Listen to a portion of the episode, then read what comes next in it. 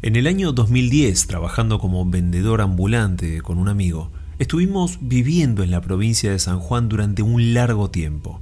Esa provincia, como tantas otras de Argentina, están plagadas de leyendas e historias de todo tipo, pero particularmente las brujas ocupan un lugar muy importante, ya que la creencia sobre ellas es realmente fuerte y te puedo asegurar que luego de lo que vivimos esa noche, cualquiera en mi lugar comenzaría a creer que lo increíble no es tan imposible como la lógica lo dice. Recorrimos bastantes pueblos de San Juan, pero principalmente fuimos muchas veces, y es justamente donde me pasó lo que voy a contarte, en San José de Hachal, esta ciudad fundada allá por 1751 y que tiene unos 12.000 habitantes, es un lugar con una historia hermosa. Un pueblo muy atractivo, con una gente súper amable y quizás por este conjunto de cosas fue que volvíamos recurrentemente a trabajar acá. Me acuerdo muy bien que en una ocasión, terminando de trabajar, ya de noche tipo ocho y media, nos fuimos con un cliente a tomar un café a un bar de la ciudad. Y cuando estábamos ahí, charlando y descansando un poco, tocamos el tema paranormal y fue debido a una situación que justamente me había pasado a mí unos días atrás. Les comencé a contar que caminando unas noches atrás, yendo para donde estábamos parando, también después de trabajar, me encontré totalmente solo y rodeado de pura oscuridad sobre la ruta. Hasta ahí todo normal, pero me llamó mucho la atención algo que no había visto. En un cerro, a mi derecha, pude ver fuego. Era extraño, como si fuera una línea o algo similar. Lo primero que cualquiera se imaginaría, e incluso yo también lo pensé en ese momento, es que era un incendio, como muchas veces pasa. Pero lo más raro de todo es que, así como así, este fuego o lo que haya sido, desapareció. Me quedé sorprendido porque jamás me había pasado algo así, ni tampoco había escuchado sobre algo similar. Cuando termino de contarles esta situación que me pasó, este cliente me dice muy serio que no tendría que haber contado nada. Le pregunté por qué y nos dijo que tanto los días martes como domingos el día que justamente estábamos sentados en este bar, no hay que hablar nunca sobre temas paranormales, fantasmas o brujas.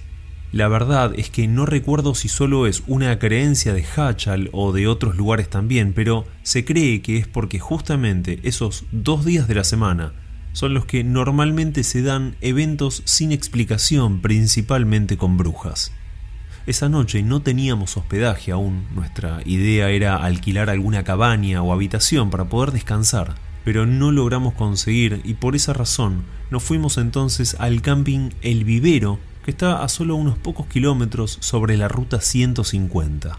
Para el que no lo conoce es un muy buen lugar para acampar con todos los servicios y bastante cerca del centro se encuentra el anfiteatro Buenaventura Luna, que es justamente en donde se hace la fiesta de la tradición de Hachal, un muy lindo evento, un clásico, que se festeja en esta ciudad desde hace mucho tiempo. Sin dudas que es un hermoso camping.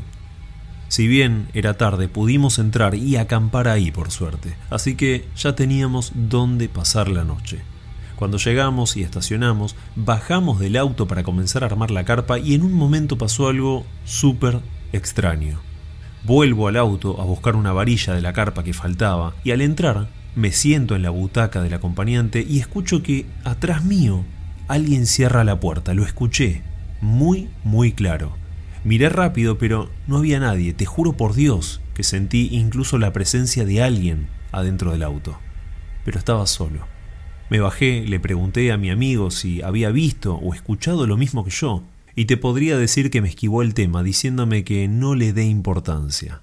Comimos algo y cuando ya estábamos acostados, me desperté en un momento, no sé qué hora sería, y pasó otra situación muy extraña y fea.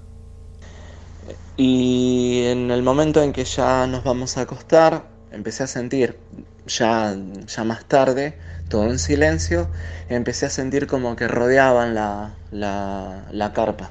Yo no veía nada porque había una luz, había una luz que estaba enfrente eh, de nosotros y no veía sombras ni nada por el estilo. Eh, simplemente que sentía que alguien daba vueltas y vueltas y pasaba las uñas por la carpa. Eh, yo automáticamente me, me levanto, miro O sea, salgo a mirar afuera y no veía nada, absolutamente nada. Pasó un rato y como no volví a escuchar nada, intenté dormir otra vez, pero estaba lejos de poder hacerlo. Comencé a escuchar algo más. El galopar de un caballo, que por la zona es súper común encontrar gente de campo que se maneje de esta forma. Así que no tenía nada de raro. Pero lo más extraño de todo esto fue escuchar claramente a este animal correr hacia la carpa. Pero en un segundo el ruido desapareció. Era físicamente imposible que algo así pase, pero te aseguro que pasó tal cual te lo cuento. Casi en forma inmediata a esto, las luces del auto comenzaron a prenderse y apagarse solas. El auto no estaba ni en contacto, por lo cual era imposible también. Para ese entonces ambos estábamos escuchando y viendo esto. El galope del caballo y las luces del auto funcionando solas nos dieron la señal que no estábamos solos en este lugar.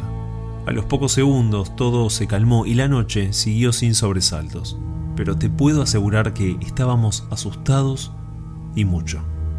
El camping es muy grande, estábamos bastante retirados a un costado, por lo cual no había nadie cerca, y el escalofrío te aseguro que nos duró unos cuantos días. Después de esto nos quedamos con bastante intriga sobre lo que había pasado, los por qué y fundamentalmente si es normal que le pase a todos los que visitan el lugar o las inmediaciones en San José de Hachal. Y tuvimos algunas opiniones que son sumamente interesantes.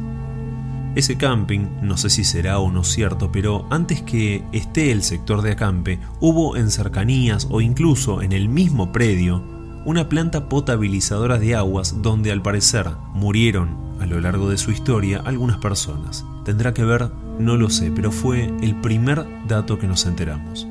Lo segundo es sobre la leyenda del pájaro negro, una leyenda muy conocida en la zona, una historia estremecedora que pocos conocen fuera de la ciudad.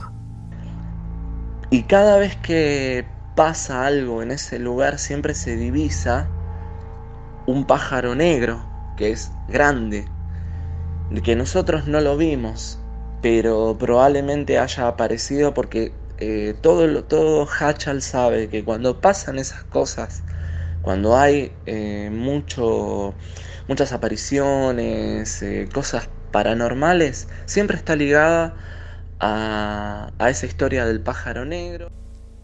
Para terminar con el relato de hoy vamos a conocer un poco más sobre la leyenda de la bruja en San Juan. Si bien las leyendas sobre brujas se cuentan y se conocen en muchas regiones, estas zonas del país son muy sensibles, quizás porque las experiencias que se dieron en ellas son mucho mayores y evidentes que en otros lados. La historia puntualmente que habla sobre esta bruja pájaro se conoce quizás en varias versiones, pero todas coinciden en lo mismo. Una mujer, al parecer practicante de magia negra y brujería, con el pasar del tiempo fue metiéndose cada vez más y más en una oscuridad que la sobrepasó por completo. Habría hecho también un pacto con el diablo, convirtiéndose finalmente en lo que quería, una bruja. Una determinada noche cuentan que su hijo llegó a la casa ubicada en los límites de Hachal y al entrar pudo ver claramente a un gran pájaro negro dentro del comedor, parado y mirándolo. Este muchacho que tendría problemas mentales y desconociendo por completo que su madre era una bruja, comenzó a pegarle con un palo sin piedad hasta matarlo. A los minutos este cuerpo tomó la forma y apariencia de su madre, obviamente muerta. El muchacho dicen que se fue para jamás volver de la ciudad y el cuerpo de su madre se desconoce por completo dónde fue depositado. Desde ese entonces, cada vez que sucede algo extraño en Hachal, un pájaro negro muy grande se hace presente demostrando que esa bruja aún hoy sigue estando presente para atormentar a todo aquel que se tope con ella. La creencia de brujas que se convierten en pájaros es conocida por unos pocos y se dice que se han encontrado en muchas ocasiones cuerpos de mujeres sin su cabeza en lugares desolados.